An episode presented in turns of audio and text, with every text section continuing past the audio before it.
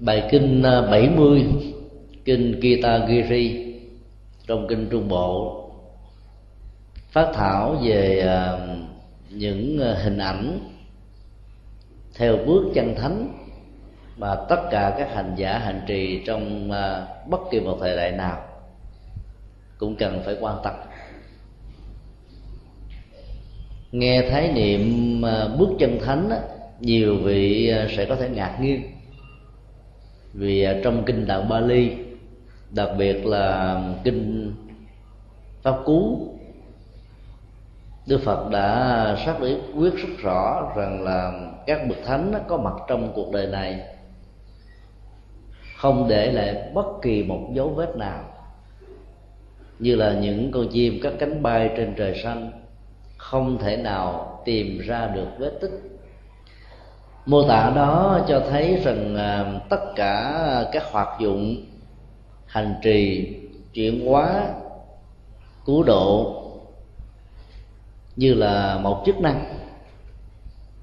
Sau khi chức năng đã được hoàn tất thì các bậc thánh không rơi vào chủ nghĩa tâm lý công thần, là muốn cho xã hội cuộc đời phải đền bù lại một cách xứng đáng những đóng góp mà mình đã dâng hiến cho tha nhân. Các ngài đến và đi trong cuộc đời như là gió thoảng mây bay, tùy duyên quá độ, vô cầu, và do đó, đó không để lại bất kỳ một dấu vết của cái tôi trong những thành tựu đóng góp. Ý nghĩa của việc không để lại vết tích tức là buông xả trong thành quả đóng góp, mà nhờ đó giá trị của sự đóng góp nó trở thành là cao vĩ và không gì bù đắp được. Và bài kinh này dạy chúng ta đi theo bước chân thánh, tức là thực tập con đường tâm linh mà chư Phật, các vị Bồ Tát, các vị thánh nhân, các vị tổ sư và các hành giả đi trước mình đã từng được an vui và hạnh phúc.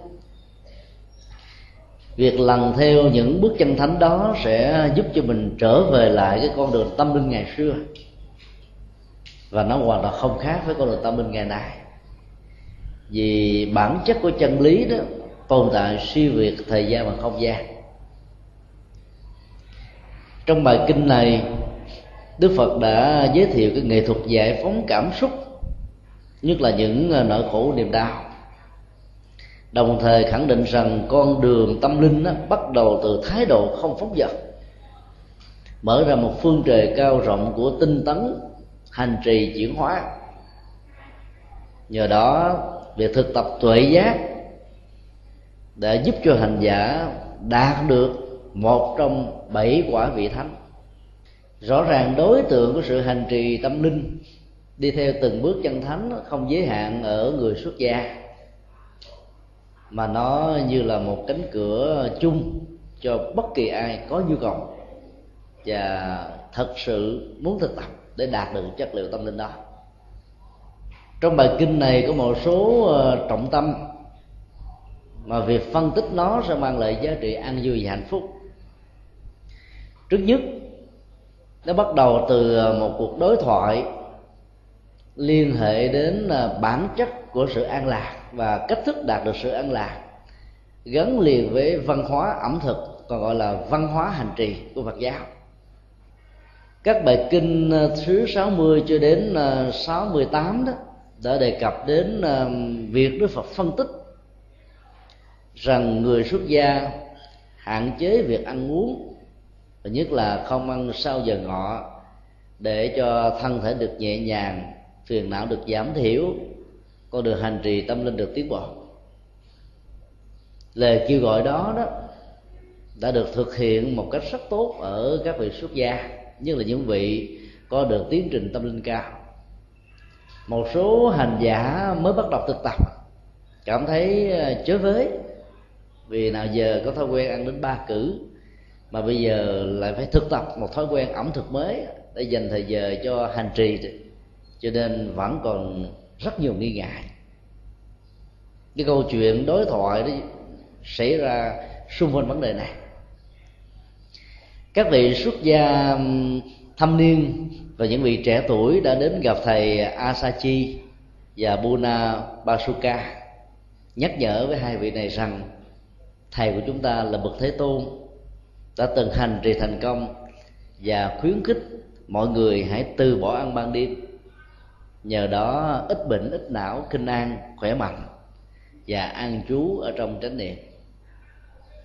Sở dĩ của cuộc đối thoại nhắc nhở lại những truyền thống văn hóa ẩm thực của Phật giáo là bởi vì hai thầy vừa nêu đó có quan niệm ngược lại hoàn toàn với Như Lai.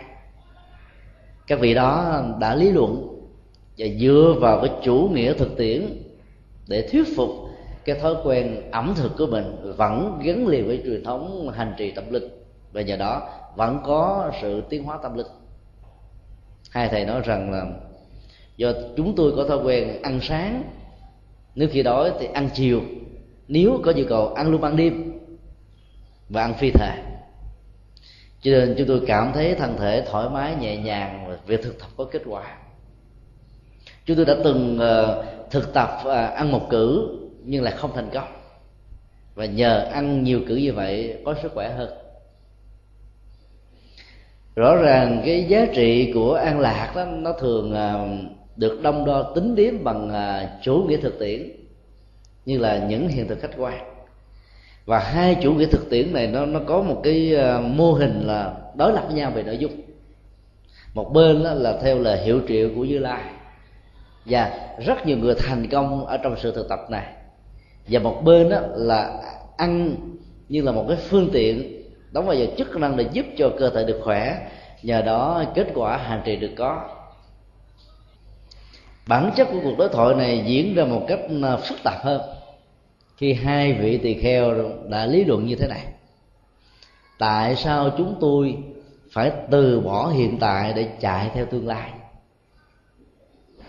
Chúng tôi sẽ tiếp tục thói quen ẩm thực của mình và do đó vẫn được an vui hạnh phúc như bao nhiêu người khác. Bản chất của ẩm thực và hiện tại lạc trú nó có mối liên hệ mật thiết với nhau. Về phương diện nội dung thì hiện tại lạc trú đó là một khái niệm mà liên hệ đến sự hành trì, trong đó bất kỳ một hành động, cử chỉ, lời nói, việc làm, đi đứng nằm ngồi, ăn và tiêu hóa, thức và ngủ đều là một nội dung nhỏ được nội hàm bởi cái khái niệm đa nội dung của ăn hiện tại lạc trú. Khi tất cả các hành giả có mặt tại khóa tu một ngày ăn lạc, các hành giả sẽ được thực tập và ăn trong chánh niệm và tỉnh thức như những vị xuất gia ăn ở trong các tự viện. Hành giả sẽ làm quen với phong cách ăn im lặng, nhờ đó dịch vị được tiết ra một cách đầy đủ. Tiến trình tiêu hóa và trao đổi chất được diễn ra một cách thuận lợi, cho nên sức khỏe được đảm bảo. Giá trị y học của phương pháp ăn này nữa rất hay. Bên cạnh phương pháp trị liệu y học, nó còn có giá trị nạp thêm cái, cái chất liệu của chánh niệm thông qua các pháp quán, để cho việc ăn uống không chỉ đơn thuần là phục vụ sức khỏe mà nó còn là một pháp môn của sự hành trì. Nên các hành giả đó đã làm quen, và khi làm quen đó thì các hành giả sẽ cảm thấy không có quá mỏi mệt khi chỉ được ban tổ chức phát cho một khẩu phần ăn. Ban sáng đó, một ổ bánh mì rất nhỏ, và ban trưa đó là một gói cơm hộp, ăn với một cái mức độ bằng một phần hai cái sức tiêu thụ hàng ngày của mình. Hòa thượng trưởng ban tổ chức Thích Trí Quảng cũng đã giải thích cho các hành giả an tâm rằng là người xuất gia đó đã thực tập một cách rất là thành công uh, truyền thống ẩm thực, văn hóa và tâm linh, và các hành giả tại gia cũng nên thực tập như thế. Sự thực tập của những người xuất gia liên hệ đến một khái niệm mà các tổ Trung Hoa ngày xưa đã dùng: tam thường bất túc, tức là ba nhu cầu luôn luôn không nên được đầy đủ: ăn uống, mặc, ngủ nghỉ, và nơi ở. Các nhu cầu đó được xem như là nhu yếu phẩm của hạnh phúc tại gia, nó gắn liền với mái ấm gia đình, cái ăn, cái mặc.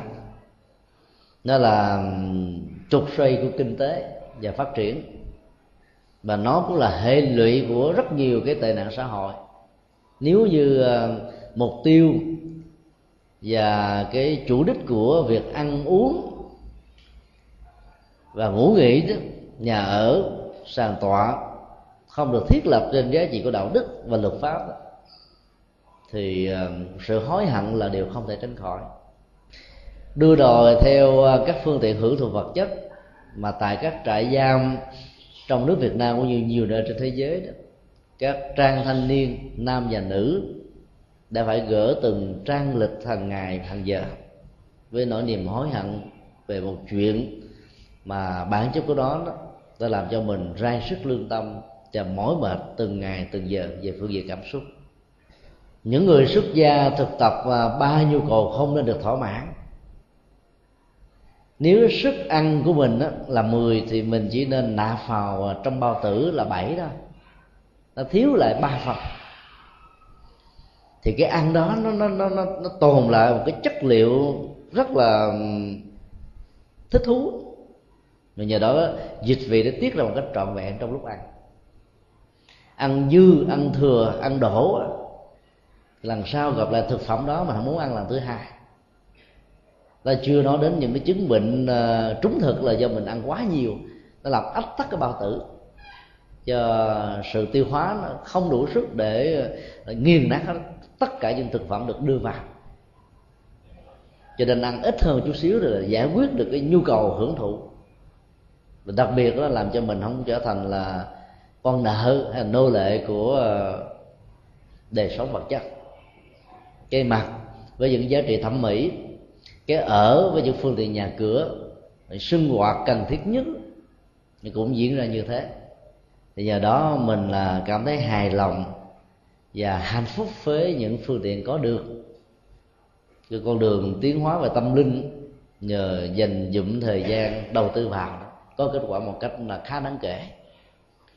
Các hành giả trong khóa tu đó đã phải thực tập như là những người xuất gia.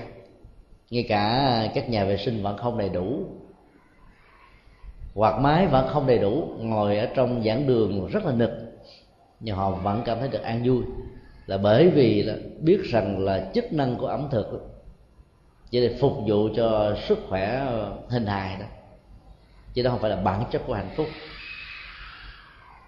Khi chúng ta hiểu được điều đó, đó thì vì vượt qua được những giới hạn và những thách đố của nhu cầu ăn uống sinh hoạt hàng ngày sẽ không còn là một vấn nạn đối với hành giả Phật giáo.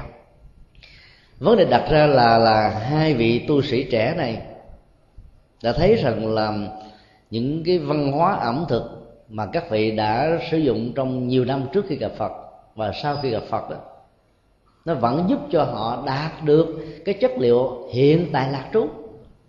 Thì lý gì phải từ bỏ cái hiện tại đó để đi tìm một cái tương lai, tức là một cái phương pháp thực tập mới mà chưa biết nó sẽ đi về đâu, nó có làm cho sức khỏe của mình được đảm bảo hay không. Các vị xuất gia đến thuyết phục hai vị tỳ kheo này nên ăn theo văn hóa ẩm thực tâm linh mới, và đã được hai vị trả lời không có một ý kiến nào khác, đến trình với Như Lai Thế Tôn để được Ngài dạy và hướng dẫn. Bản chất của hiện tại lạc trú đó, ở trong sự ăn uống, nghĩa là làm thế nào để thể hiện được cái ý thức về thực phẩm được đưa vào trong cơ thể của mình thông qua cái miệng, và nó đi vào trong bao tử, dẫn đến cái hiệu ứng sức khỏe tốt hay là xấu cho cơ thể vật lý này.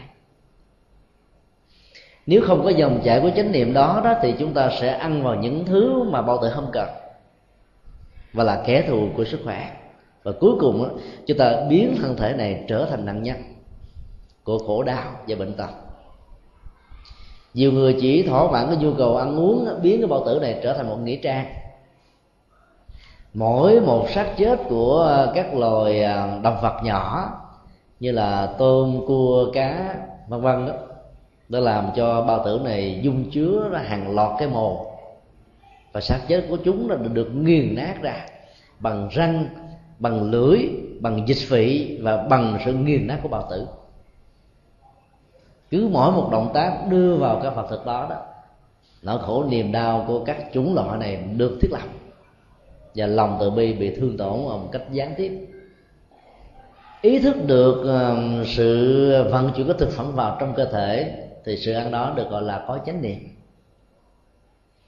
Truyền thống của Phật giáo Bắc Tông còn dạy chúng ta ăn bằng cách quán niệm về nguồn gốc của thực phẩm. Mặc dầu tiền mua gạo và thức ăn thức uống đó nó có được từ đồng lương, nhưng nếu không có những người nông phu nghèo khó chân lắm tay bùn, chắc chắn rằng là chúng ta không có chén cơm bánh áo để ăn. Do đó giàu thành quả của thực phẩm nó phát xuất từ nghề nghiệp và sức lao động chân chánh, chúng ta vẫn phải mang ơn những người trực tiếp làm ra nó. Ăn như thế được gọi là chánh niệm trong tri ân. Sự tập thứ hai trong ăn chánh niệm đó còn nằm ở chỗ Đức Phật dạy là quan niệm rằng nỗi khổ niềm đau của cuộc đời do lòng tham, lòng sân, lòng si, nói chung là những điều bất thiện.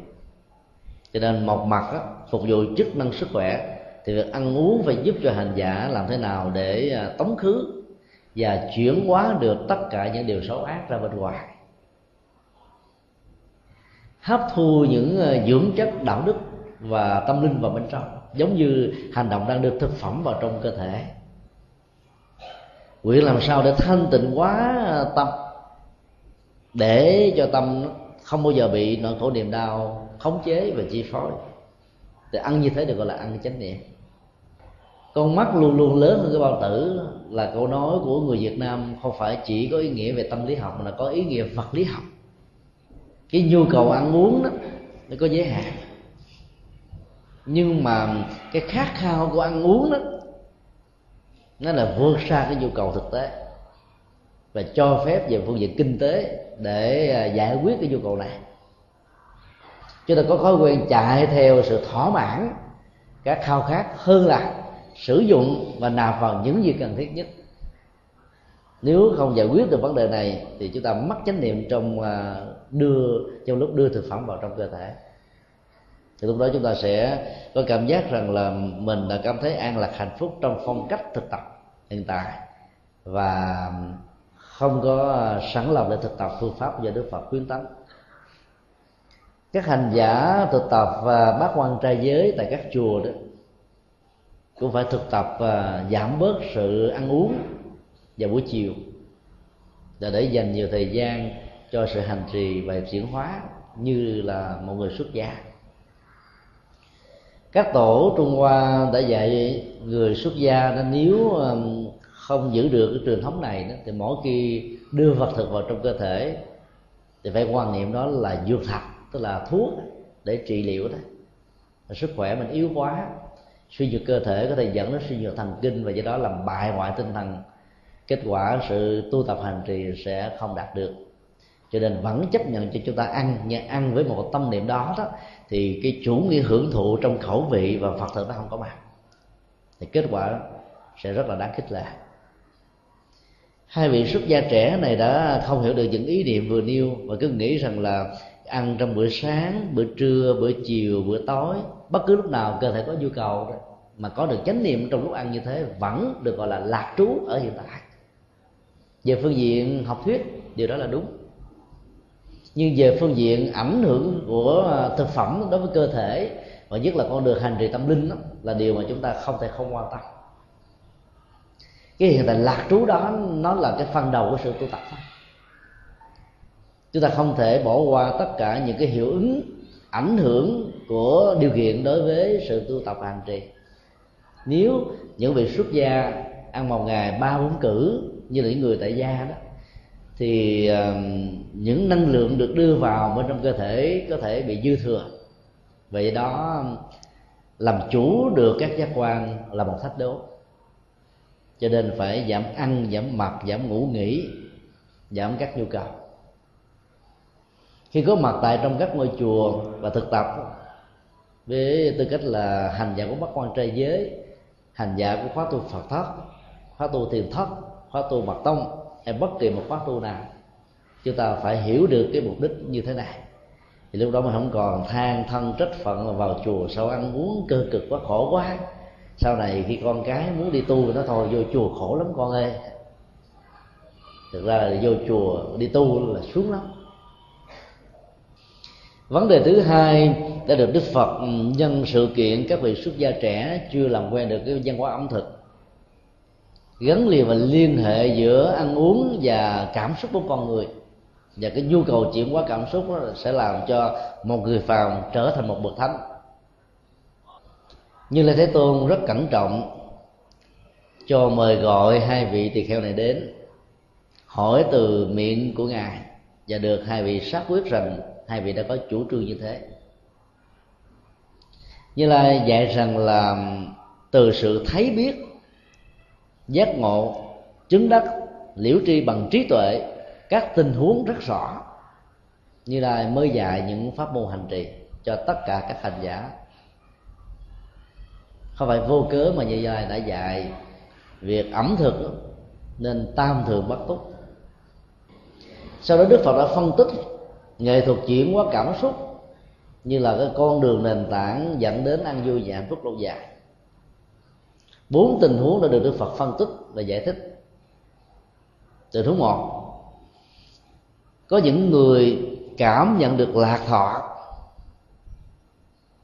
cho nên tất cả các điều bất thiện, xấu ác trong cuộc đời được chấm dứt và chuyển hóa.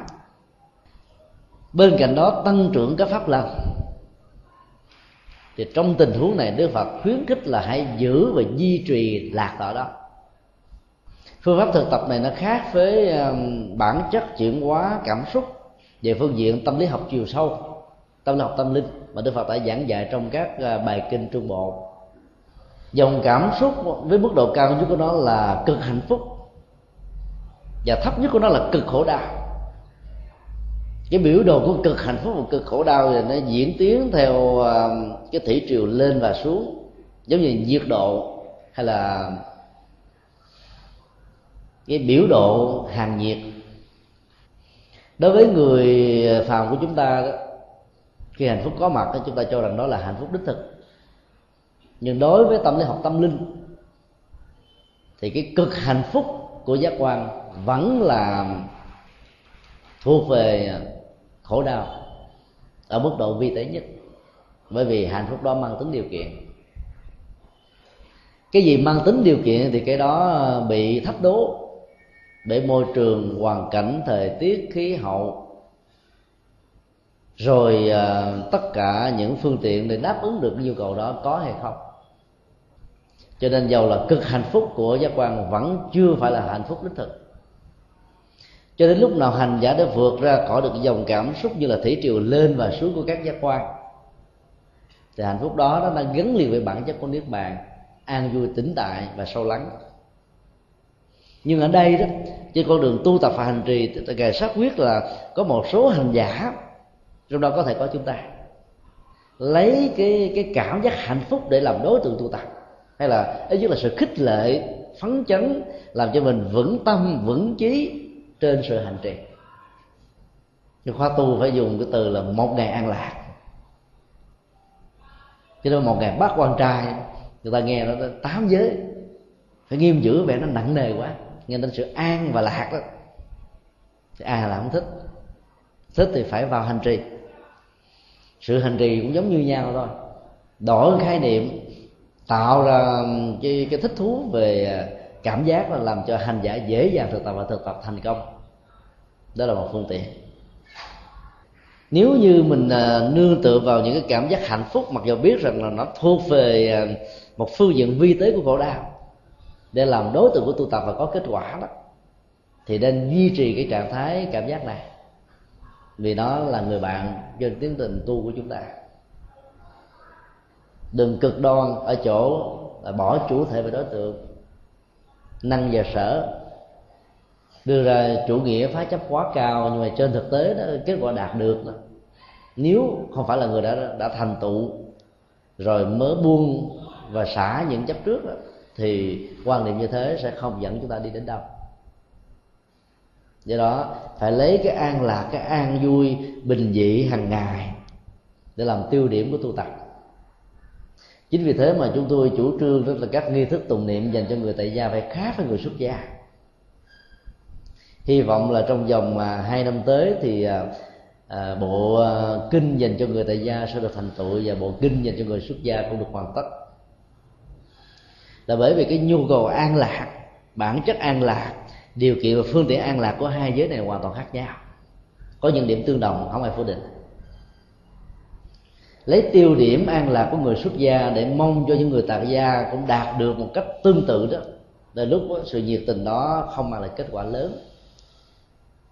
Chúng ta đã đem những cái chất liệu tâm linh cao cấp nhất dành cho người tại gia qua các bản kinh như là Pháp Hoa, Bát Nhã, Niết Bàn, Kim Cang để dành cho những người xuất gia tại gia. Rồi do đó, đó cái nền tảng hạnh phúc thông thường liên hệ đến sinh hoạt gia đình, vợ chồng, con cái, quan hệ xã hội, ứng tế, giao phó, đến lúc không biết cách triển khai và đạt được bằng bằng cách nào, nó lại không có ý nghĩa lắm. Cho nên nên nhớ cái triết lý mà Đức Phật dạy trong quá độ đó là nó ứng với cơ tánh. Thằng bồn, nỗi niềm hạnh phúc lớn nhất của nó là mâm xôi, chứ không phải cái quạt mo, cũng phải bà bò chín trồng. Mình phải xem cái thằng bồn của mình đó, nó thuộc về nhu cầu nào. Nhu cầu ba bò, chín trâu, mâm xôi, tâm linh, đạo đức, giá trị an lạc, thảnh thơi, thực tập, phá chấp, hỷ xả, từ bi, tuệ giác, nó thuộc vào cái dạng nào. Miễn là những cái đó nó mang lại cái, cái cảm giác hạnh phúc thì nên duy trì làm như phương tiện. Sau khi đạt được chất liệu đó rồi thì phải buông xả đó. Cái con đường hành trì này là như vậy. Tình huống hai, có một số hành giả khi cảm nhận khổ thọ thì tất cả những pháp bất thiện, những điều xấu được tăng trưởng ở bản thân mình và gieo rắc nỗi khổ niềm đau đó cho những người thân, người thương và gây hận thù đó cho cộng đồng và xã hội. Nên là thiện pháp bị mất đi. Thì Đức Phật dạy là hãy từ bỏ khổ thọ đó, đừng duy trì, đừng giữ lại. Ngày một tây tháng tư hai nghìn không trăm lẻ bảy, sau khi kết thúc khóa tu tại chùa Phổ Quang, thì ngày hôm sau có một hành giả đến và đã khóc sướt mướt tâm sự giải bài rằng quãng đời của cô đã làm cho ba người đàn ông bị khổ đau, là vì cô vừa vợ chứng bệnh S giai đoạn cuối.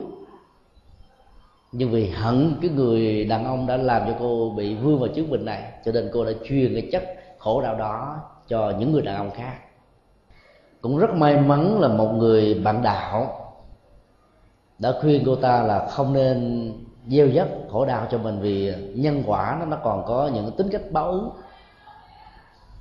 Mình đã trở thành nạn nhân của một sự thiếu tri thức ở sự hưởng thụ của một người nam.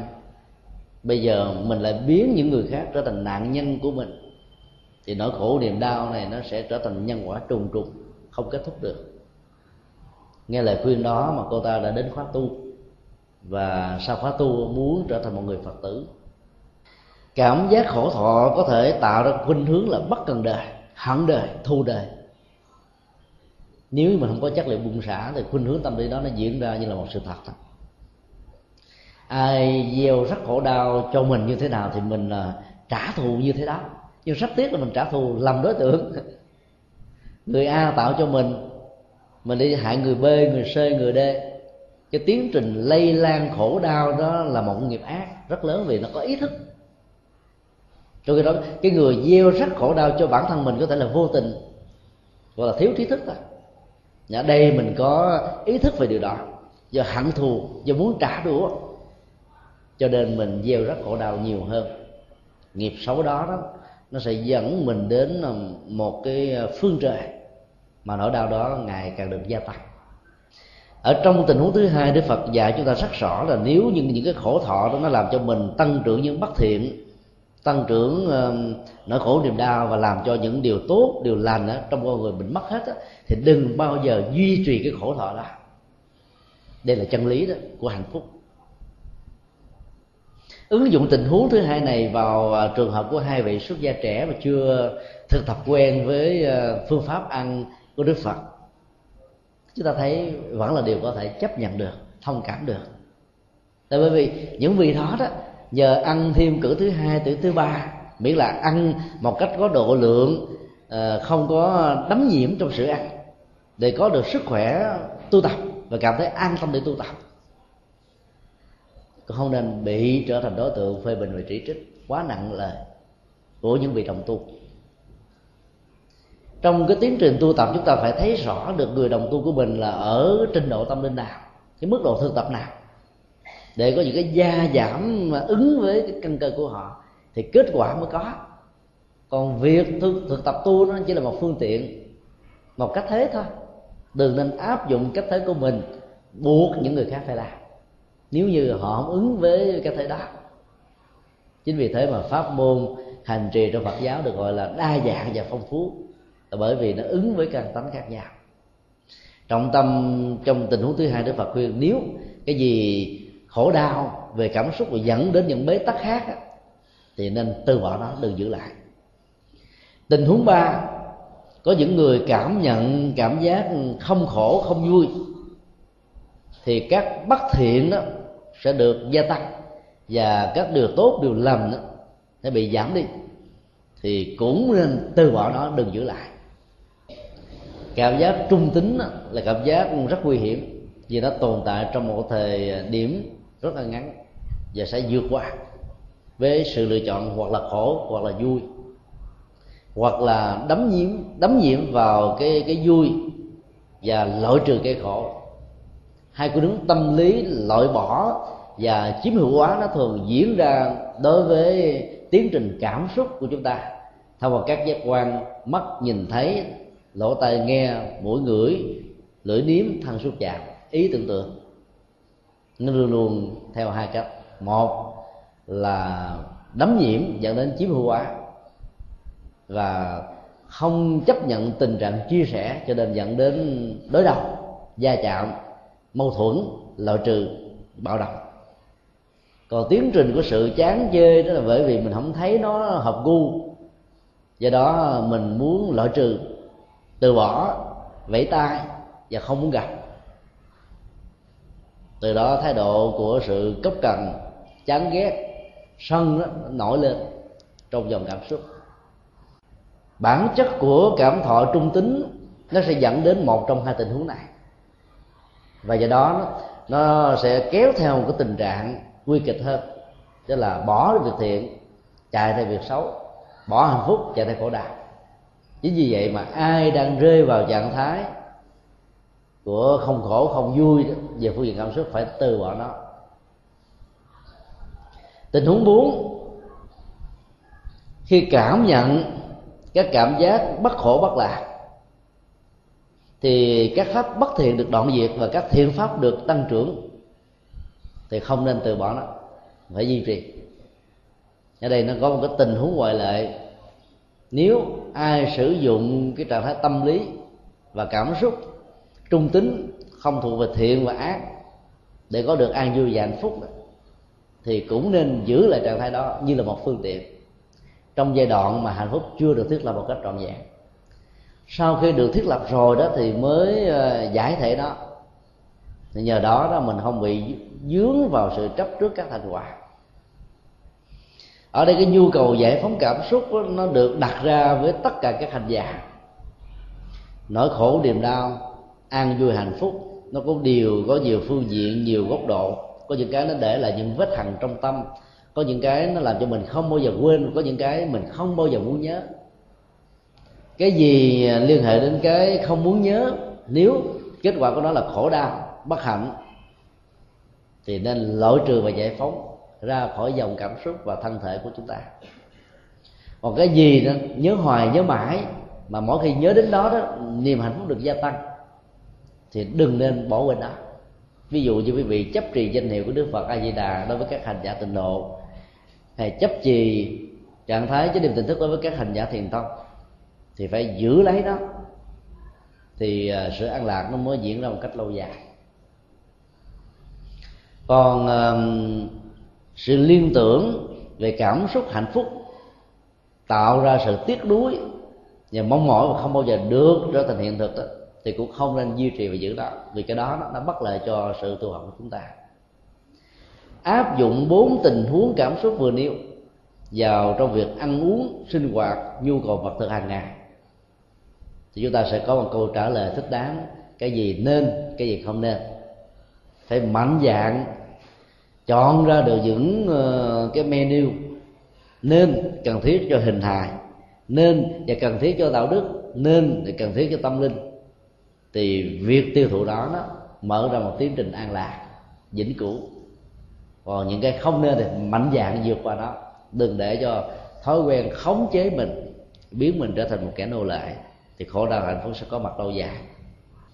Sau khi phân tích điều đó xong thì hai vị tỳ kheo này rất là thỏa mãn về những gì mà Đức Phật khuyến tấn các hành giả cần phải thực tập, và họ đã thực tập thành công lời khuyên của Đức Phật.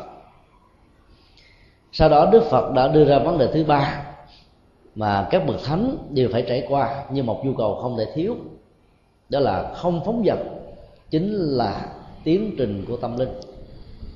Khái niệm dân gian trong Phật giáo Nam Tông tương đương như với từ không phóng dật là không dễ vui. Dễ vui có nghĩa là trải tâm mình vào các khoái lạc giác quan và biến mình trở thành kẻ nô lệ của nó, và cuối cùng đó, sự hưởng thụ với tích tắc của năm tháng ngày giờ tạo ra cái quán tính và sức tuổi thọ của nó chối buộc con người vào phong tục tập quán và nâng con người đó trở thành một bản tính, làm cho người đó không có cảm giác muốn từ bỏ nó, mặc dù đủ sức đủ năng lực để làm. Sự không phóng dật đó, trước nhất nó là một trạng thái tâm luôn luôn khao khát về cái tốt, cái thiện, cái cái tích cực, cái an lạc, cái hạnh phúc và cái tâm linh. Bất kỳ những giá trị gì gắn liền trực tiếp hoặc là gián tiếp với những đức tính như vừa nêu, thì hành giả Phật giáo dầu là tại gia là xuất gia cần phải khao khát và hướng về. Chúng ta đừng có dễ dàng bị những người không có thiện cảm với Phật giáo lừa chúng ta bằng cách nói rằng là muốn thành Phật, thành Tổ, thành Thánh, muốn trở thành những bậc nhân đức, muốn trở thành người có hạnh phúc ở hiện tại và trong tương lai, là đang nuôi lớn lòng tham, lòng dục. Cho nên hãy từ bỏ những thứ này. Logic học của những lời lý luận đó đó, nó chỉ có nghĩa về phương diện hình thức, nhưng về phương diện nội dung đó, nó hoàn toàn đi ngược lại với chất liệu ăn vui. Cái ao ước, khát vọng và những sự ham thích của con người nó có hai chiều kích tốt và xấu. Sự thực tập chuyển hóa tâm linh làm thế nào để thay đổi tất cả những phương diện xấu của ước muốn, duy trì dung bắp, dung bón, tưới tẩm, chăm sóc cho những ao ước và ước vọng tốt đó được nảy nở đơm hoa kết trái, làm cho chúng ta trở thành con người mới hơn, hạnh phúc hơn. Tình huống thứ hai này được kinh điển nhà Phật gọi bằng một thuật ngữ chuyên môn là dục như ý túc, tức là những ước muốn mang lại sự đầy đủ như ý nguyện của ăn vui hạnh phúc lâu dài, không để lại những hậu quả khổ đau ở hiện tại cũng như là trong tương lai đối với mình, cũng như là thai nhân trực tiếp hay là gián tiếp ảnh hưởng hoặc là liên hệ đến hành động đó. Do đó, để có được trạng thái không phóng dật đó, thì chúng ta phải có một ước muốn tích cực và nỗ lực trên ước muốn đó để biến cái ước mơ trở thành một hiện thực. Đức Phật nêu ra trong ngữ cảnh này bằng tình huống, Ngài khẳng định tất cả các vị A-la-hán lậu hoặc đã hết, tức là không còn bị rơi rớt trong tiến trình sanh tử và luân hồi. Sự tu hành đã được thành tựu, việc nên làm của thân khẩu và ý, pháp môn đi lên dấn thân trong cuộc đời đã được thành tựu. Gánh nặng của nỗi khổ niềm đau, của những bất hạnh, của những bế tắc khó khăn đã được đặt xuống. Lý tưởng tâm linh, lý tưởng phục vụ, lý tưởng dấn thân mang ưu hạnh phúc cho cuộc đời cũng đã được thực hiện một cách trọn vẹn. Tất cả những kết xử trói buộc làm cho con người tái sanh ở đời sau như là hệ quả của một nhân xấu cũng đã không còn nữa.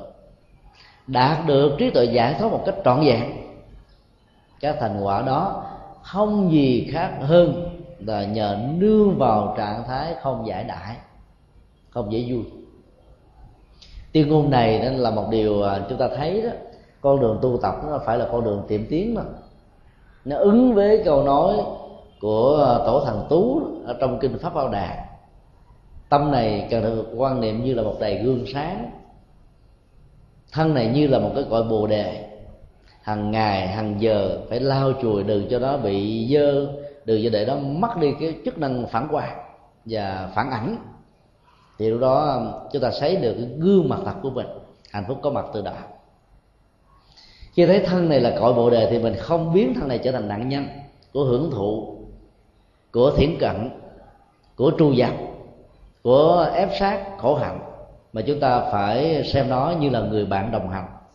Cho nên chúng ta sử dụng nó một cách đúng mức, tôn trọng nó, và nhờ đó nó phục vụ cho những lợi ích an vui hạnh phúc cho bản thân mình.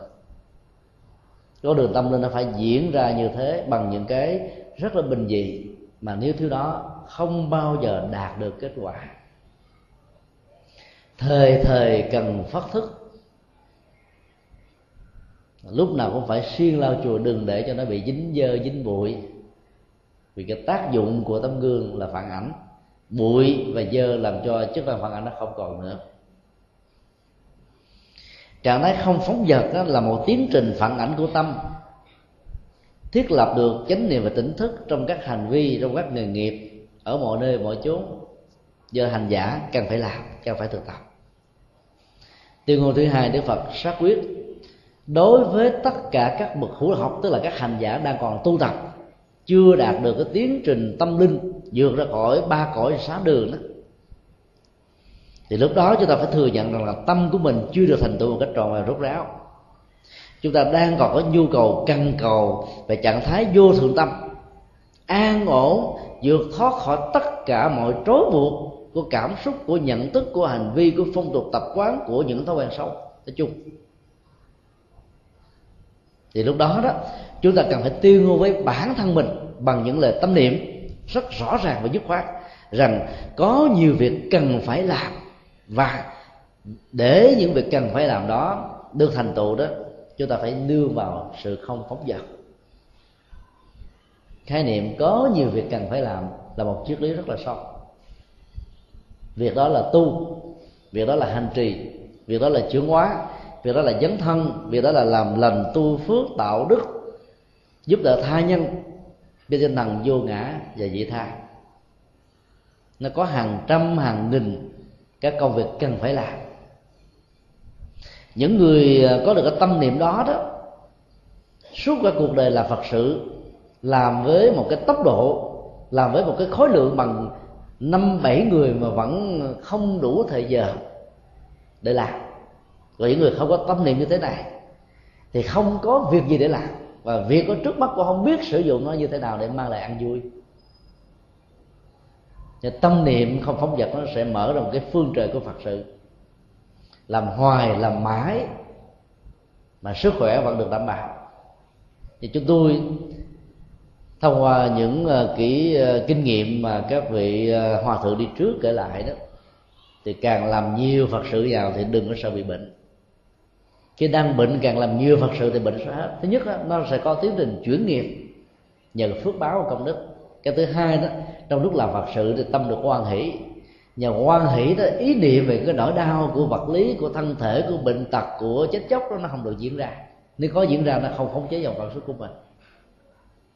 Đó là nghệ thuật thay thế tâm linh.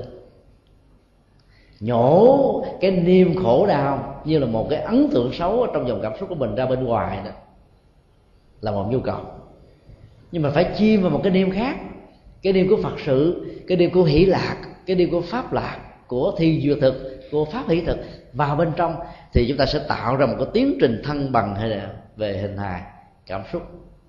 Các hòa thượng đã làm thành công, và chúng ta nên tin tưởng rằng khi mình thực tập như thế, mình cũng được thành công. Do đó, nếu như mình biết rằng cái tiến trình hữu học đang còn, thì mình phải xác quyết rất rõ là đừng bao giờ hãnh diện tự hào cao ngạo rằng tôi không còn cái gì để tu, hoặc là những cái câu nói là vô tu vô chứng mới là chân tu. Những câu nói đó là dành cho những người chứng đắc rồi thì được, mình chưa chứng đắc gì hết mà nó là vô tu vô chứng, rồi trở thành kẻ biện hộ trên cái xấu, cái tiêu cực để cho mình không cần tu. Nhưng triết lý phá chấp đó là một con dao hai lưỡi, mà người đạt được nó đó thì như là một ảo thuật gia, có thể sử dụng nó bất cứ một tình huống nào mà không bao giờ bị chày da chảy máu tổn thương. Còn người mà chưa có thực tập gì hết mà đi vào sự phá chấp này thì trở thành cái sự chấp vào cái không ngơ. Cho nên chúng tôi thường rất là ưu tư về cái nghi thức tụng niệm được sử dụng trong các ngôi chùa Bắc Tông. Cái bài Bát Nhã Tâm Kinh là một triết lý phá chấp. Đối với những người mới bắt đầu vào chùa mà đọc cái bài này là hết muốn tu, không muốn làm gì, vô trí diệt vô đắc, vô tu vô chứng, không có mắt tai mũi lưỡi thân ý, không có uh, tất cả mọi thứ. Đó là phá chấp.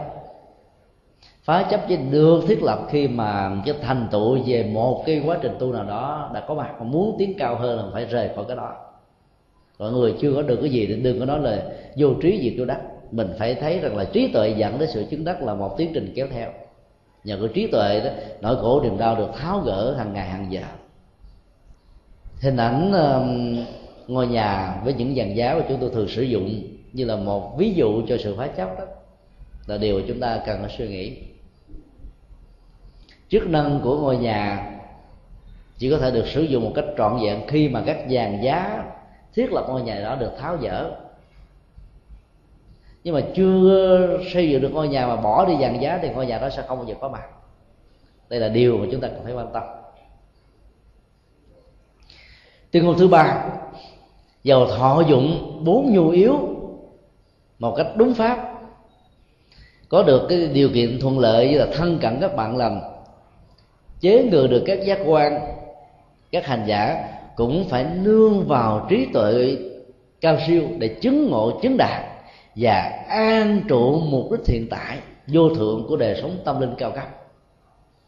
Vì đây chính là mục đích mà những vị xuất gia chân chánh là từ bỏ đời sống thế tục với rất nhiều sự thành công và danh vọng của mình. Ở đây chúng ta thấy Đức Phật dạy là các nhu yếu phẩm do kinh tế, do làm ăn hợp pháp mà có được đó, nó chỉ là một phương tiện phải là cứu cánh. Dầu cho mắt tai mũi lưỡi thân ý đã được mình làm chủ và biến chúng trở thành công cụ của sự tu, thì hành giả theo lời khuyên của Đức Phật vẫn phải phát triển trí tuệ. Bởi vì đời sống tâm linh đó, nó chỉ được tiến triển khi mà con người phát triển được tuệ giác. Và không phóng dật, nó muốn có một tiến trình lâu dài bền bỉ, không bỏ cuộc nửa chừng, nó phải có tuệ giác. Vì nghịch cảnh luôn luôn có mặt, diễn ra với tất cả chúng ta. Hai giờ chiều ngày hôm nay tại giảng đường chùa Phổ Quang, nó có một câu hỏi của một vị hành giả nêu ra là khi bắt đầu phát tâm thực tập đó thì nghiệp nó đổ dồn, còn cái bệnh tật, bê bối rượu chè, ăn chơi hút sách, gia đình không được đầm ấm, để làm thế nào để vượt qua đó. Câu hỏi gắn liền với một nghi vấn rằng nó có phải là định nghiệp ở đời trước mà bây giờ phải trả hay không, theo quan niệm nợ và nần đối với những người thân có mặt với tư cách là vợ chồng và con cái. Chúng tôi đã trả lời câu hỏi đó một cách tóm tắt như thế này: quan niệm định nghiệp về những bất hạnh diễn ra với mình ở trong hiện tại đó là một quan niệm sai lạc, ngược lại với nhân quả mà Đức Phật đã chủ trương trong kinh. Hậu quả của quan niệm định nghiệp nó còn diễn ra ở mức độ nó làm cho mình chấp nhận vận mệnh, mà thay vì sự nỗ lực nó đó, ở mức độ đơn giản ba mươi phần trăm có thể giải quyết nó được rồi. Định mệnh làm cho chúng ta khóa chặt cái nhận thức và chấp nhận đó không có bất cứ một sự nỗ lực vẫy vùng nào để vượt thoát khỏi đó. Bởi vậy đó, bế tắc sẽ có mặt ở phía trước. Các hành giả muốn tháo gỡ được cái, cái quan niệm túc mệnh, túc nghiệp, định nghiệp, định mệnh thì cần phải trau dồi đời sống tự giác. Con đường không phóng dật sẽ được diễn ra khi mà tự giác chúng ta hỗ trợ và đồng hành với nó. Các hành giả đó vẫn có tinh tấn chứ, vẫn có duy trì được trạng thái không phóng dật chứ. Nhưng mà cái bế tắc về quan niệm nhân quả cho rằng là nỗi khổ niềm đau trong gia đình này nó liên hệ đến cái nghiệp quá khứ, cho nên đã không nỗ lực vượt qua nó. Cái đó là thiếu tự giác. Ở đây Đức Phật đã dạy chúng ta rất rõ là phải làm thế nào giàu cho mình làm chủ được các giác quan, có được bạn lành thầy tốt, đi chùa lễ Phật, tụng kinh, hành trì, bái sám, ăn vui, vững chãi, thảnh thơi, hạnh phúc hàng ngày hàng giờ. Nhưng mà đừng bao giờ bỏ quên tự giác. Vậy đó, nhu cầu thực tập đó mang lại đích thực hạnh phúc. Chính vì thế mà các vị xuất gia đã trở thành người xuất gia chân chánh, là vì có được lòng tinh tấn và có được tự giác, và thấy rất rõ các giới hạn của đời sống tại gia. Sau khi nêu ra bản chất của hiện tại lạc trú liên hệ đến ẩm thực, nhu cầu giải phóng cảm xúc khổ đau về bế tắc, và để đạt được con đường tâm linh đó, thì phải sống bằng trạng thái không phóng dật cộng với tự giác. Thì Đức Phật đã giới thiệu cái kết quả hành trì đã làm cho các hành giả trở thành một trong bảy lò thánh sau đây. Thứ nhất, bật câu phần giải thoát. Câu là gồm cả hai. Giải thoát về hai phương diện được kinh điển Bali, và đặc biệt kinh này nghĩa, tức là bản thân của mình chứng đắc được sự giải thoát an tịnh, nhờ đó vượt thoát khỏi các hệ lụy của sắc pháp và vô sắc pháp.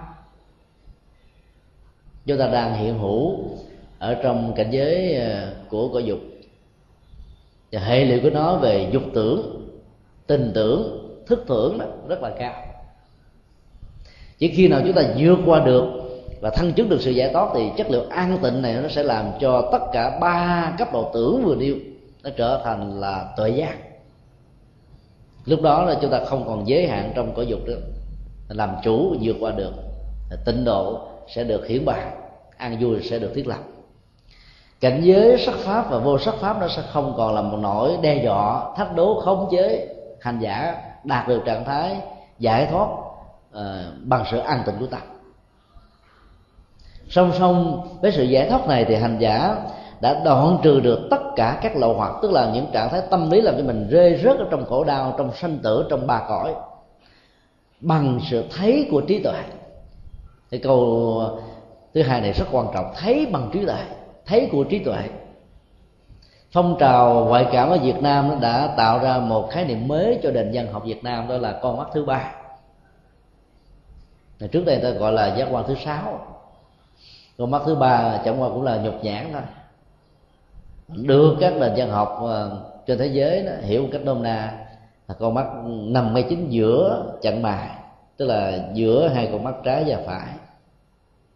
Cho ta thấy tượng Đức Thiên Thủ Thiên Nhãn đó có một viên kim cương để đây tượng trưng cho con mắt thứ ba, mà kinh Thủ Lăng Nghiêm gọi là bạch hào uyển chuyển của tu vi, tức là vầng hào quang và cái cái lâm trắng đó tượng trưng cho sự thanh tịnh của tự giác. Nó tỏa ra mười phương cõi để cho mình nhìn thấy rõ ràng tất cả mọi sự vật hiện tượng, nhân và quả, duyên dẫn đến khổ hay là vui đó, như là thấy các cái đường vân ở trong lòng bàn tay của mình, tức là mình làm chủ được vận mệnh của mình thông qua chủ nghĩa hành vi. Ở đây hành giả loại trừ được lậu hoặc là nhờ có được cái thấy bằng trí tuệ, chứ không phải thấy bằng con mắt thứ ba. Thấy bằng con mắt thứ ba là cái thấy ngoại cảm thôi, tức là mình định hướng được cái trường sinh học của hình hài của các hài cốt, hoặc là định hướng được cái trường sinh học tâm thức của các hương linh bị chấp trước, bị thù hận, bị dướng mắt, cho nên tồn tại với hình thức của cõi âm lâu dài, và họ có thể chỉ điểm được cái vị trí cũng như phương vị của những hài cốt này đang nằm ở chỗ nào. Nhu cầu cảm xúc, nhu cầu thẩm mỹ, nhu cầu vật thực, nhu cầu hạnh phúc và nhu cầu của đời sống như thế nào đối với họ, các nhà ngoại cảm cảm nhận được hết. nhưng đó không phải là cái thấy của tự giác. Cái thấy của tự giác sẽ giúp cho các nhà ngoại cảm, nếu biết ứng dụng và phối hợp với các nhà tâm linh Phật giáo, sẽ thấy được cái nhu cầu báo của các hương linh không phải là tìm ra hài cốt của mình, mà làm thế nào để giúp cho họ được siêu. Cái nhu cầu đó là lớn nhất, vì bế tắc này đã làm cho họ có thể có mặt tồn tại với cõi âm ba mươi năm, ba trăm năm, ba ngàn năm, hay là ba tỷ, ba kiếp, hay là ba ngàn năm ánh sáng của không chừng. Cho đến lúc nào sự phá vỡ về chấp trước này mới có thể làm cho họ có một tiến trình tái sanh, hoặc là cõi trời, hoặc là cõi người, hoặc là động vật, hoặc là thần Atula. Chứ ngạ quỷ là một cái, cái cảnh giới tái sanh khổ đạo, vì bế tắc về mọi thứ. Đối với các hành giả đạt được câu phần giải thoát, trở thành một bậc thánh đó, trước đó mới có thể an tâm và thấy được rằng là không còn những việc tu tập nào cần phải làm, vì cấp độ tâm linh đã đạt được ở đỉnh cao nhất của đạo. Vì các vị ấy sẽ không bao giờ rơi vào trạng thái phóng dật, hay là bị lui sụp trên con đường an vui và hạnh phúc. Bậc thánh thứ hai là tuệ giải thoát, tức là đạt được một phân nửa của câu phần giải thoát. Mặc dù các hành giả đó không tự thân mình chứng đắc được giải thoát an tịnh, nhưng nhờ thấy bằng trí tuệ cho nên chuyển hóa được lậu hoặc một cách toàn diện. Có được tuệ giác đó, chúng ta sẽ thấy được nhân quả nghiệp báo theo tiến trình như thị, tức là bản chất của nó diễn ra trên nào chúng ta phản ánh đúng như là hiện tượng và làm chủ được nó, dẫn dắt tâm, làm chủ vận mệnh, hướng dẫn các giác quan để cho ba nghiệp là luôn luôn được thanh tịnh. Mục đích cuối cùng của các hành giả Phật giáo là làm thế nào để có được tuệ giác, chứng được giác ngộ, tức là đạt được tuệ giác, hưởng được niết bàn là hậu quả hay là kết quả của tuệ giác. Trở thành một bậc thánh là đỉnh tuệ giác đó đã được kết thúc. Nói chung là đạo Phật nó được gọi là đạo tuệ giác hay đạo Bồ Đề, và mỗi bước chân đi của sự hành trì đó nó mang lại tuệ giác. Cho nên bậc tuệ giác đó là bậc được giác ngộ.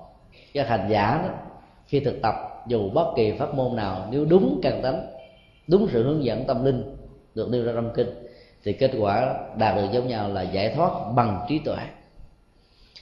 Bậc thánh thứ ba là bậc thanh chứng, tức là bản thân mình chứng đắc được giải thoát an tịnh, vượt ra hết tất cả mọi giới hạn của dục giới, sắc giới, vô sắc giới, các sắc pháp, vô sắc pháp. Nhờ đó chuyển hóa được một phần lậu hoặc thông qua sự trí tuệ cho sự thấy và biết của bản thân. Ở đây chúng ta thấy là cái cấp độ tâm linh này là nó được bảy phần mười của bậc câu phần giải thoát. Tức là phần thân chứng đó, giải thoát là đạt được một trăm phần trăm, nhưng mà cái tuệ giác giải thoát đó chỉ đạt được có mấy mươi phần trăm đó. Nó vẫn mang lại an lạc và không nói chuyện. Bậc thứ tư là bậc kiến đáo. Dù chưa thân chứng được giải thoát an tịnh, nhưng hành giả này vẫn đoạn trừ được một số lậu hoặc căn bản và nền tảng bằng trí tuệ. Nhờ đó hiểu và thực hành bằng trí tuệ các giáo pháp của Phật, cho nên cái tâm nhìn tuệ giác đã đạt đến một cái mức độ mà người đó không bao giờ rơi vào trạng thái khổ đau nữa. Kiến là tuệ giác, đáo là đến đích điểm căn bản mà không còn lui sụp. Nếu dùng ở trong chữ Hán ở mức độ dễ hiểu hơn, là chúng ta có thể dùng là trí đáo hay là tuệ đáo, tức là đạt được trí tuệ căn bản mặc dù chưa trọn vẹn một trăm phần trăm, nhưng vẫn giúp cho mình được an vui hạnh phúc lâu dài. Pháp âm đạo Phật ngày nay xin khép lại nơi đây. Quý vị muốn thỉnh hoặc ấn tống các đĩa xê đê về Đại Tạng Kinh Việt Nam, các kinh sách do thầy Nhật Từ biên soạn, các bài pháp thoại, các xê đê về âm nhạc Phật giáo, cũng như muốn đóng góp vào các hoạt động từ thiện của đạo Phật ngày nay, xin liên lạc theo địa chỉ Đạo Phật ngày nay, Chùa Giác Ngộ, số chín mươi hai, đường Nguyễn Chí Thanh, phường ba, quận mười, thành phố Hồ Chí Minh, Việt Nam. Điện thoại không tám tám ba ba năm chín một bốn, không chín năm tám không năm bảy tám hai bảy, email Buddhism Today inc a m o c yahoo chấm com, Thích Nhật Từ a m o c yahoo chấm com, website World Wide Web buddhism today chấm com, World Wide Web tủ sách Phật học chấm com.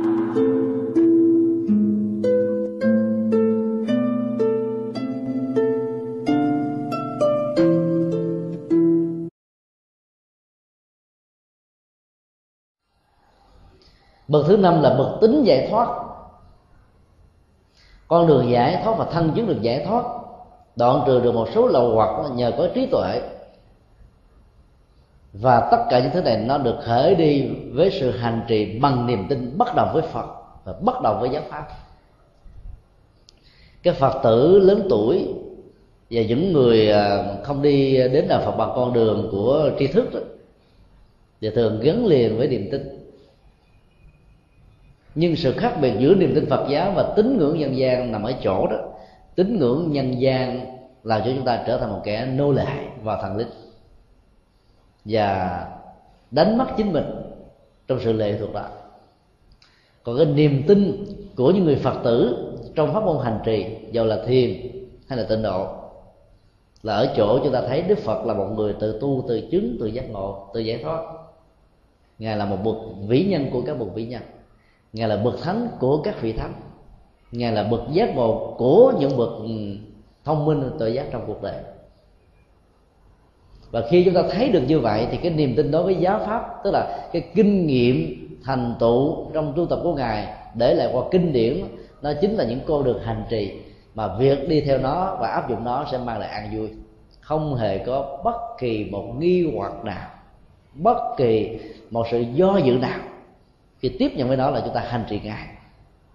Có nhiều Phật tử khi mời đi tham dự khóa tu đó, thôi thầy cho tôi hẹn khóa thứ ba, thứ tư, thứ năm.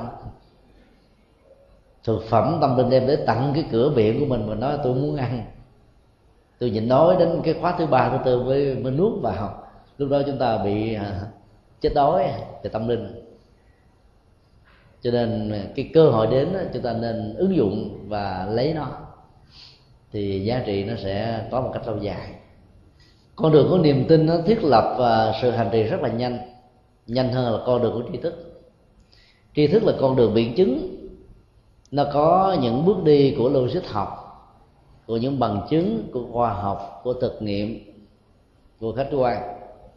Và khi nó được xác lập rồi đó thì cái đường đi của nó có thể nhanh, và không có bất kỳ một cái gì có thể làm chao đảo, nó vẫn giữ nguyên cái lập trường để đạt đến kết quả như ý. Còn hành giả chứng đắc giải thoát là đi vào pháp môn hành trì bằng con đường niềm tin vào Phật và Pháp đó, với nội dung như vừa được phân tích đó, sẽ ngược lại thấy rất rõ rằng là họ sẽ hành trì và không bao giờ còn có nhu cầu là theo đạo có gạo mà ăn. Vì vậy đó không bao giờ phản bội lại lý tưởng chánh pháp, không bao giờ từ bỏ con đường tâm linh cao cấp nhất từ đạo Phật, dầu cho các cái phương tiện vật chất, điều kiện thân tiến xã hội, hay là các cạm bẫy cũng như là các dụ dỗ, hay là các khuyến tấn khích lệ từ các tôn giáo khác, nó có nhiều cỡ nào đi nữa họ vẫn không màng đến. Bậc thứ sáu là bậc tùy pháp hành. Bậc này dầu chưa chứng được giải thoát an tịnh, chưa đoạn trừ được lậu hoặc bằng trí tuệ, nhưng biết chấp nhận chánh pháp, Phật pháp bằng trí tuệ vừa phải đó. Nhờ đó cái năng lực đó đã chế tác ra được lòng tin chân chánh, sự tinh tấn về các thiện pháp, rồi chánh niệm và tỉnh thức được thiết lập trong sinh hoạt hàng ngày, định đã được phát tuệ do phương pháp thiền chỉ và thiền quán. Nhờ đó người đó cũng đạt được hạnh phúc. Hồi chiều hôm nay đó, có ba câu hỏi liên hệ đến các pháp môn và sự hành, hành trì một lúc các pháp môn đó. Các câu hỏi đặt ra là nếu như đang hành trì một pháp môn, ví dụ như là Pháp Hoa Tông hay là Thiền Tông hoặc là Tịnh Độ Tông, bây giờ thấy các pháp môn khác hay và nó hợp với mình, thì sáng tu pháp môn này, chiều tu pháp môn khác, thì có phải là tạp tu hay không? Tại bởi vì các sách vở của Tịnh Độ Tông nói rằng là tu theo tịnh độ thì phải chuyên tâm nhất ý về thánh hiệu Đức Phật A Di Đà, giống như là những người chuyên khoa thì kết quả hành trì mới cao. Còn đi đa khoa, đi cạn cợt, đi lớt lớt bên ngoài, làm cho nhiều người hoang mang. Muốn học từ dạng hạnh công đức pháp môn hành trì lại không dám, vì sợ mình lạc vào cái cõi giới tẩu hỏa nhập ma, hoặc là không có niềm tin chắc chắn về một pháp môn nào đó, cuối cùng làm cho mình là đứng núi này trong núi nọ. Trong khi đó, Hòa thượng Quảng Khâm và Hòa thượng Quảng Liên đó, của Đài Loan trong thời cận đại đã dạy chúng ta rằng là người đang tu tịnh độ mà có thêm sự hành trì về thiền hay là bất kỳ một hành trì nào khác đó, giống như là đại bàng mà có thêm đôi cánh nữa, cái là nó có hai đôi cánh bay cao hơn. Giống như cọp mà có thêm sừng thì nó đóng được chức năng giống như là con voi có ngà, tức là nó mạnh gấp đôi. Chứ tôi cho rằng là cái quan niệm của nhiều vị hòa thượng rất là sâu sắc, nó nói lên được bản chất của kim tu ở trong Phật giáo, là các pháp môn dung thông vô ngại với nhau. Nếu hành giả biết sử dụng các pháp môn để trị liệu cho các chứng bệnh tâm lý, nhận thức, thói quen xấu và tiêu cực đó, thì hành giả đó sẽ giải phóng mình ra khỏi những ách tắc và khổ đau nhanh hơn. Dĩ nhiên chúng ta vẫn lấy một cái pháp môn chính làm chuẩn, chứ mà trị bệnh đó, chúng ta phải trị một cái gốc chích trước, bên cạnh và song song đó chúng ta trị những bệnh khác, nó vẫn có giá trị tương đương. Còn hành trì một pháp môn đó, là chúng ta chỉ nạp vào trong cơ thể tâm thức này một loại dược chất thôi, còn các pháp môn nhiều thì chúng ta có nhiều dược chất khác nhau. Tông chỉ của nhà Phật là dạng hạnh, tức là nhiều sự hành trì, do đó nó không bao giờ là một tập tu, đó là kim tu. Kim tu đó là một cái nhìn dung thông, làm cho mình có thể ngồi với các vị đồng tu hay là những vị khác pháp môn của các truyền thống tâm môn pháp phái khác, không có bất kỳ một sự trở ngại nào. Cho nên nhờ vào à, hiểu chánh pháp, hành trì theo chánh pháp, hành trì đa dạng, cho nên mình đưa vào trong cơ thể nhiều dưỡng chất khác nhau. Giống như mình uống à, B một cũng được, B sáu cũng được, B mười hai cũng được. Mà có nhiều người là chế ba thứ này cho một viên đó, gọi là ba B, thì mình vẫn có thể nạp vào trong cơ thể được. Nhưng mà mình phải hỏi bác sĩ trước là thân thể vật lý này nè, với những cái chứng bệnh đó, nó cần một B hay là ba B hay là hai B, miễn sao đừng đừng có lạm dụng nó, thì cái giá trị tâm linh nó nó sẽ làm cho mình nó được an vui hạnh phúc lâu dài.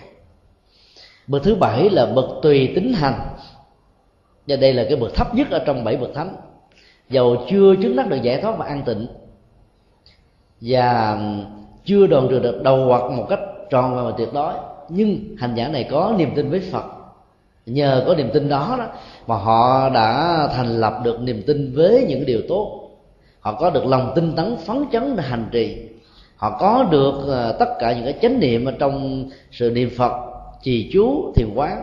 Nhờ đó sự định tĩnh của tâm được thiết lập và tuệ giác nó phát sanh, tính tấn niệm định huệ thiết lập trên niềm tin là điều mà chúng ta không thể phủ định.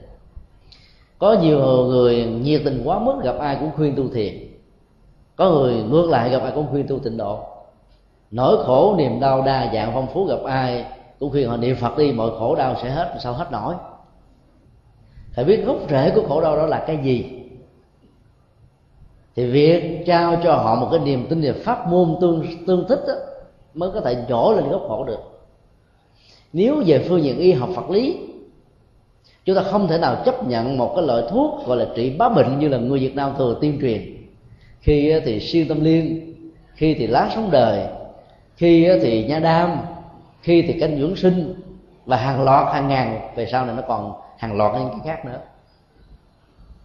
Khi thì ăn cơm gạo nước muối mè công thức bảy, không có bất kỳ một dược chất nào có thể trị bá bệnh của con người. Nó trị bệnh này nó có thể sanh bệnh khác. Có những cái chứng bệnh nó phát sinh từ thận thì trị ngay gốc thận, thì những bệnh đó nó tan biến. Đó là, đó là cái duyên khể kéo theo, chứ đừng nghĩ vì thế mà nó có thể trị tất cả những bệnh không liên hệ đến thận. Thận và gan đó, có mối liên hệ thuận và nghịch. Tốt thận có thể hại gan, tốt gan có thể hại thận. Thì tương tự các pháp môn hành trì trong Phật pháp cũng như thế. Có những pháp môn trị rất giỏi về dòng tham, ví dụ như dạy chúng ta về bố thí, cúng dường, quán bất tịnh của thân, quán tình thân đối với tất cả những người khác giới phái, thì lòng tham về dục tính, lòng tham về tài sản vật chất, danh vọng, tiền tài, những thứ chiếm hữu không thuộc về sở hữu tài sản của mình, không thuộc về mồ hôi nước mắt của mình sẽ được chuyển hóa đó. Và nhất là dạy về cái hậu quả nghiệp báo trong địa ngục, trong tu đài, làm cho ta sợ, ta không dám làm. Thế đó là pháp môn trị lòng tham. Cái người ta lòng tham quá trời, mình kêu là niệm Phật đi hết lòng tham, sao hết nổi. Lòng tham có thể là không có điều kiện để kích hoạt, nó tạm ngưng, chứ còn chuyển gốc rễ của đó nó phải có những pháp môn khác nữa. Cho nên nó là dựa vào cái cái bậc tùy tín hành, tức là niềm tin với Phật, từ đó chúng ta có được những cái pháp môn hành trì tốt đó, thì mình sẽ chuyển hóa được tâm thức, chuyển hóa được hành động. Vậy đó, đừng bao giờ có quan niệm rằng là pháp môn nào đó trị được bá bệnh tâm linh, bá bệnh tâm lý, bá bệnh cảm xúc, không có đâu. Ai có tâm thức loạn động thì tu theo thiền, nhất là thiền chỉ. Ai phát triển về tuệ giác và trí thức nhiều thì tu thiền quán là hợp nhất.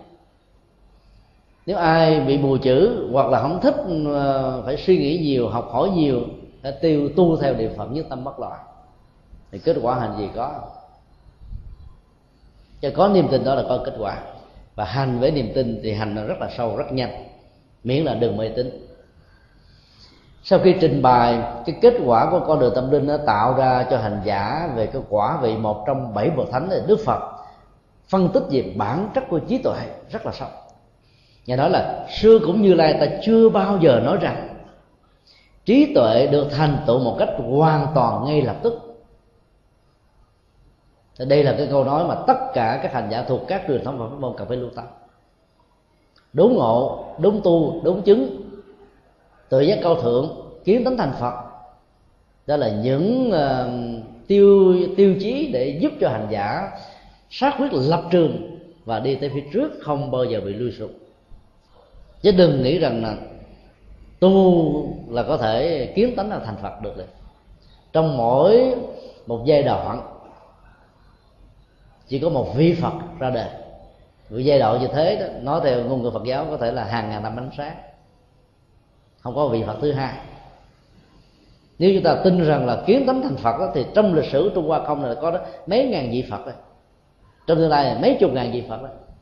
Đây chúng ta phải hiểu đó là một cái câu nói mang tính là khuyến tấn pháp môn hơn là tuyên bố một chân lý. Mà nhờ khuyến tấn pháp môn như vậy, các hành giả thiền tông là lập chí lập nguyện hạ thủ công phu, như đó kết quả đạt được là an lạc hạnh phúc, không còn bị lui sụp trong khổ đau sanh tử nữa, mà vẫn không bị rơi vào tình huống là vọng ngôn hay là vọng ngữ.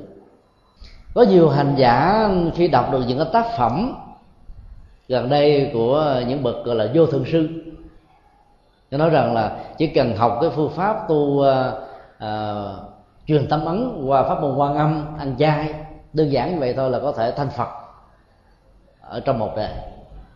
Những người đó vẫn là phàm phu tục tử, nỗi khổ niềm đau, nay lấy chồng mốt ly dị, mai lấy vợ mốt uh, buông bỏ, làm sao có thể độ chính mình, huống hồ làm cho người khác lập tức thành Phật. Nhưng mà cái nỗ lực và cái lòng tham muốn lập tức thành Phật làm cho nhiều người tin đó, như là chân lý, nó giống như là sơn đông mãi võ tâm linh. Các cái bài thuốc mà việc quảng cáo cái chức năng của nó rầm rộ làm cho người ta tin dữ lắm. Chúng ta phải biết là trong quảng cáo đó, cái giá trị thực nó chỉ có khoảng chừng vài mươi phần trăm là nhiều lắm. Rồi con đường hành trì đó phải gắn liền với cái câu tuyên bố Đức Phật là đừng bao giờ tin trí tuệ được thành tựu hoàn toàn một cách lập tức, như là không có giác ngộ tức thời đâu. Nó phải là một tiến trình tiệm tiến lâu dài. Đức Phật phân tích tiếp, trí tuệ được thành tựu nhờ học một cách từ từ, nhờ hành chánh pháp một cách từ từ, nhờ chuyển hóa chánh pháp một cách từ từ. Học, hành, chuyển hóa, tức là ba bước đi rõ ràng. Ở đây chúng ta thấy là trí tuệ có thể phát sinh từ việc học chánh pháp. Do đó không hề có bất kỳ một tội lỗi hay sai lầm nào cho các hành giả, dù là xuất gia hay tại gia, học chánh pháp, học kinh điển, học luật, học luận của Phật pháp. Vấn đề chỗ là chúng ta sử dụng cái sự học đó như thế nào, nó tạo ra cái hệ quả tốt hay là xấu, giải thoát hay là chấp trước. Còn bản thân của sự học không có một cái gì là xấu xa. Nói đây Đức Phật xác quyết nó là bước đầu tiên của tuệ giác. Muốn trở thành bác sĩ thì đầu tiên chúng ta phải học cái môn bác sĩ bảy năm. Học sơ sơ làm sao mình đủ trình độ tâm linh để hướng dẫn, đúng không ạ? Các pháp môn hành trì phải nắm vững vững rồi hãy đi hành trì sau. Vào hành trì một pháp môn mà không biết bản chất của các pháp môn còn lại đó, dễ rơi vào tình trạng chấp trước rằng pháp môn mình là số một, còn các pháp môn khác là số một từ dưới điểm lên. Cái tôi bắt đầu có bạn, chủ nghĩa thần tượng cá nhân có bạn, và sụp đổ trong cái tôi này với những nỗi khổ niềm đau cũng có bạn. Hành từ từ có nghĩa là phải đi từng bước, từng ngày, từng giờ. Có nhiều hành giả thích tu đó, luôn cả ban đêm, giờ ta ngủ mình tu luôn, mình tu vài năm cái chết liền, rồi cuộc đi tới đâu. Thì chúng tôi biết có một vị thầy tu cũng là bạn của chúng tôi, tin tưởng vào kinh điển nhiều lắm. Ngay trong kinh nói là người xuất gia phải ngủ về nằm nghiêng về phía bên phải, giống như tư thế Đức Phật nhập niết bàn, đầu hướng về phía bắc. Thì cái trục xây tâm linh ở trong vũ trụ này nó sẽ rót vào, tiếp nhận được nó, kết quả được rất là cao. Và nằm không có nghệ thuật. Cái cổ chúng ta chúng ta thấy là nó nó có một cái chiều thẳng đứng với xương sống và cái đỉnh đầu. Cái vai nó là một cái hệ tương xứng đối chiếu. Phải dùng một cái gối với cái độ dày hay là cái mền lót vào làm sao cho nó bằng với cái cái đầu. Khi lúc nằm nghiêng thì lúc đó là cột xương sống nó không bị nghiêng qua một bên. Còn ở đây là vị thầy này lấy cái gối cao quá, nên khi mình nằm nghiêng đó, đang nằm cái cổ nó nghiêng qua một bên và giữ tư thế đó, cho nên đứng bình thường cái cổ cũng nghiêng vậy. Mà kêu sửa không kêu sửa. Đến rồi bây giờ về trở thành một cố tật. Giờ cái nỗi đau nhất nó hành hạ hàng ngày hàng giờ, đâu còn chánh tâm chánh niệm gì được đâu. Vậy đó là chúng ta phải tu từ từ. Vị này là phát nguyện là nằm chứ không ngủ, nằm niệm Phật. Có nhiều hành giả thức luôn trắng đêm, rồi sau một thời gian bệnh quá rồi bỏ sự tu nữa. Trời, tôi tu ma khảo nghiệp chướng nhiều quá. Thực ra có ma nào khảo, do mình tu sai, tôi không đúng, cho nên nó là dẫn đến kết quả không có. Làm cho mình nghĩ rằng là có lẽ là do cái tu nó dẫn đến tình trạng này. Tu nó chuyển nghiệp chứ là sao tu ma khảo, mà do tu sai nghiệp nó tăng, bệnh nhiều, chướng nặng. Và chuyển hóa từ từ. Thực phẩm được đưa vào trong cơ thể nó phải mất ít nhất là mười phút nó mới tiêu hóa và hấp thụ. Và các nhà y học đó, cho chúng ta biết là đối với một cái cơ thể trung bình nó chỉ hấp thu được khoảng chừng hai mươi phần trăm cái lượng calori được đưa vào trong cơ thể thôi. Có nhiều người giàu có quá không biết dùng tiền đi đâu, ngày ăn ký yến đến mấy triệu đồng, mấy chục triệu đồng. Cứ tưởng rằng là thằng thận nó sẽ được bổ, sức khỏe sẽ được đảm bảo. Cái mức tiêu thụ nó lệ thuộc vào cái tình trạng sức khỏe. Nếu như thận người đó không được mạnh thì chỉ tiếp nhận được năm phần trăm nó thải ra đường uh, vệ sinh và lỗ chân lông, hoặc là mồ hôi thoát ra bên ngoài.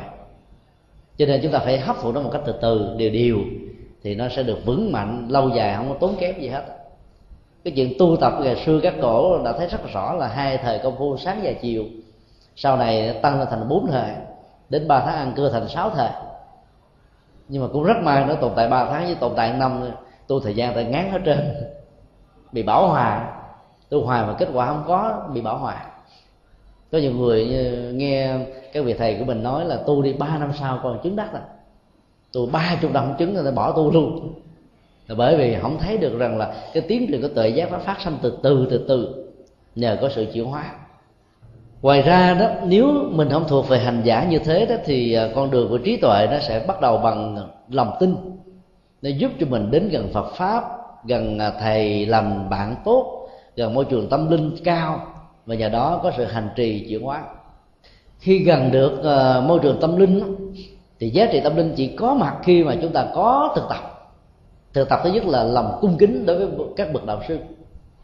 Có nhiều học giả đến gặp các nhà tâm linh không không phải để thực tập, để học, mà để khoe rằng cái kiến thức của tôi hơn ông. Cho nên là con đường tâm linh đơn giản là cho vị này ôi tưởng gì cái này tôi cũng biết hết trơn rồi. Biết thì dễ nhưng mà hành nó khó lắm. cho nên bỏ mất cơ hội hành trì.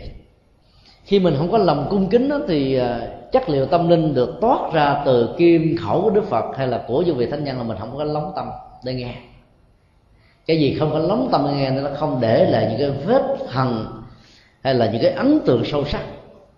Từ đó nó dẫn đến một cái phản ứng là mình không chịu thực hành pháp, không chịu biến nó trở thành chất bổ, trở thành máu huyết, tế bào, sự sống, hơi thở và tuổi thọ của mình. Cho mình mình tu tàn tàn, tu chơi cho vui, tu theo kiểu phong trào. Muốn thọ trì pháp đó, cái tiến trình suy tư nghĩa lý của giáo pháp đó, cần phải được thiết lập. Nhờ suy tư đó, chúng ta sẽ cảm thấy được cái chiều sâu tâm linh của Phật là giống như vân mặt trời và chúng ta chỉ là một con đom đóm. Từ đó chúng ta sẽ chấp nhận pháp. Đức Phật khuyến nói chúng ta là hãy tư duy về giáo pháp của Ngài, chứ không nên tin Ngài một cách rất là đơn giản. Niềm tin đó có thể mê tín. Khi mình đặt ra những vấn đề logic học, những vấn đề cơ sở khoa học của niềm tin và hành trì Phật pháp đó, thì sự tin đó có thể hơi lâu, nhưng khi tin rồi thì không có gì để có thể làm chao đảo được. Muốn như thế đó thì các hành giả phải khởi lên một ước muốn, nỗ lực để đạt được ước muốn này. Giữa ước muốn và một cái kết quả của hiện thực đó nó có một khoảng cách. Chiều dài của khoảng cách là dài hay ngắn, nhiều hay ít là thuộc vào sự quyết tâm và sự hành trì. Có hành trì đó thì nỗ lực đó không còn là ước mơ mà là một hiện thực. Không có hành trì thì mơ tưởng sẽ làm cho mình trở thành một kẻ chim bao, chim bao trong ban ngày, chim bao trong những điều không thể có mặt. Nhờ đó cân nhắc, tinh cần, siêng năng, không lười sụp, chứng đắc được sự thật tối thượng, thấy với trí tuệ, thể nhập được sự thật và an lạc hạnh phúc tồn tại một cách vĩnh cửu. Đức Phật sau khi phân tích về bản chất của con đường trí tuệ tiệm tiến và tiến trình hành trì của nó phải có thời gian, đã xác quyết như thế này: kẻ ngu là những người đi ngoài quỹ đạo của pháp và luật này. Thì định nghĩa của kẻ ngu của Đức Phật rất là triết lý và rất là thiết thực. Kẻ ngu không phải là người không có học vấn, không có văn bằng, không có vai trò về xã hội, không phát biểu, không tuyên ngôn, mà là người đi ngoài quỹ đạo của chánh pháp và giới luật. Giới luật là đời sống đạo đức tâm linh, chánh pháp là tri thức tâm linh. Hai cái này như là hai cánh của một bằng của một con chim.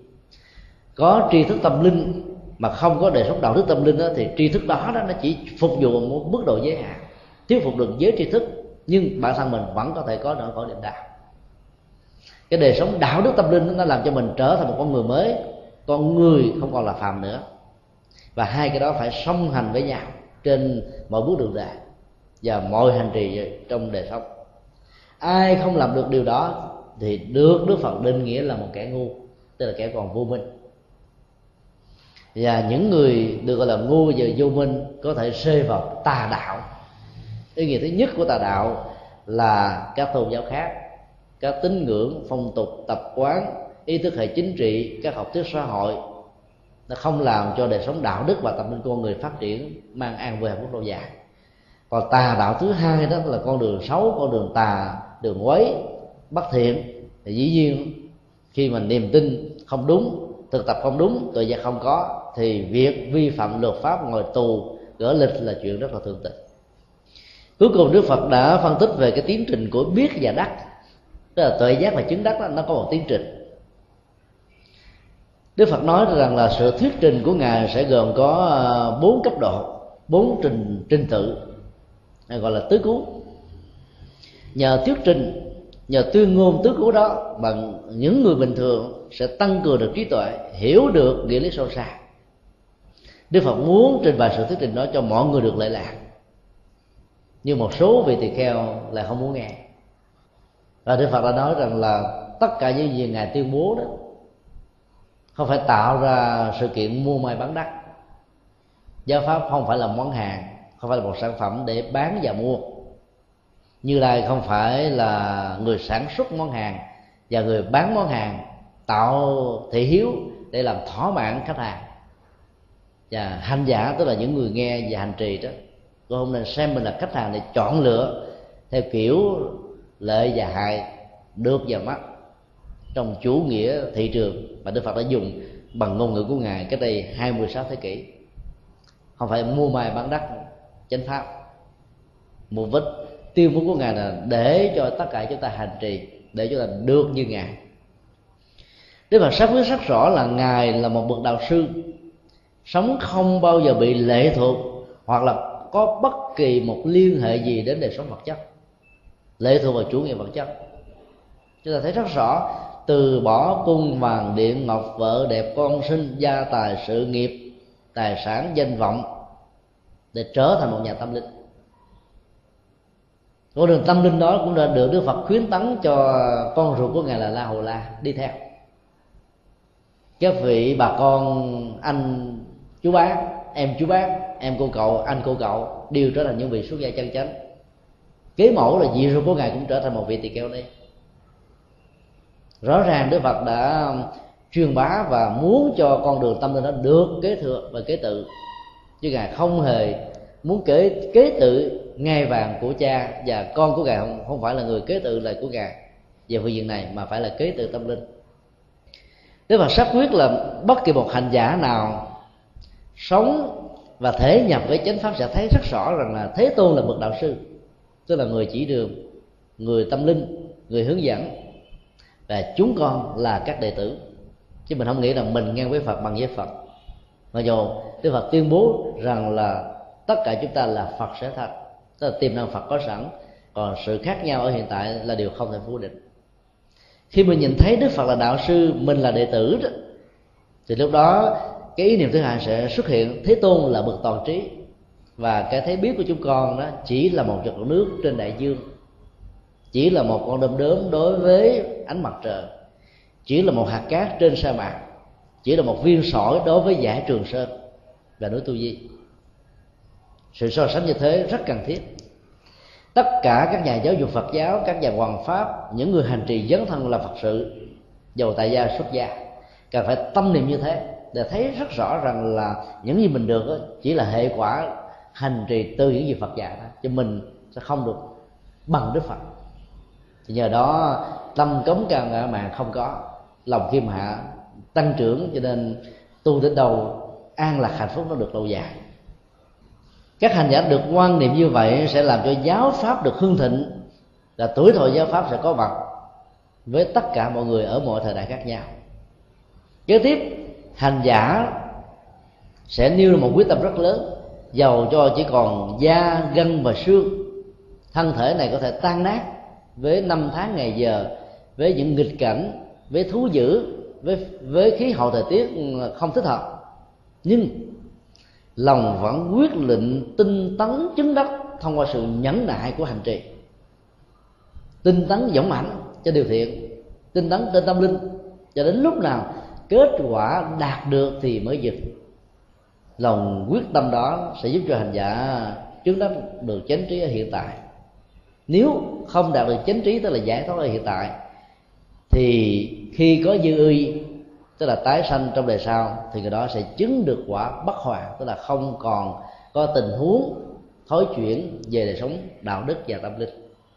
Ở đây tiến trình uh, tu tập nó được hỗ trợ bằng những thái độ dứt khoát và xác quyết. Muốn trở thành một bậc thánh, noi theo dấu chân thánh, thì chúng ta phải học tập thái độ này. Ai có thái độ do dự, không dứt khoát, đi thì không muốn mà dừng thì tiếc nuối, thì nên thay đổi, vì cái đó là kẻ thù của hạnh phúc. Nghi hoặc đó làm cho con người trở thành một kẻ phàm, và nó còn dẫn đến những tình trạng bế tắc khác nữa, thì mình sẽ đánh mất cơ hội.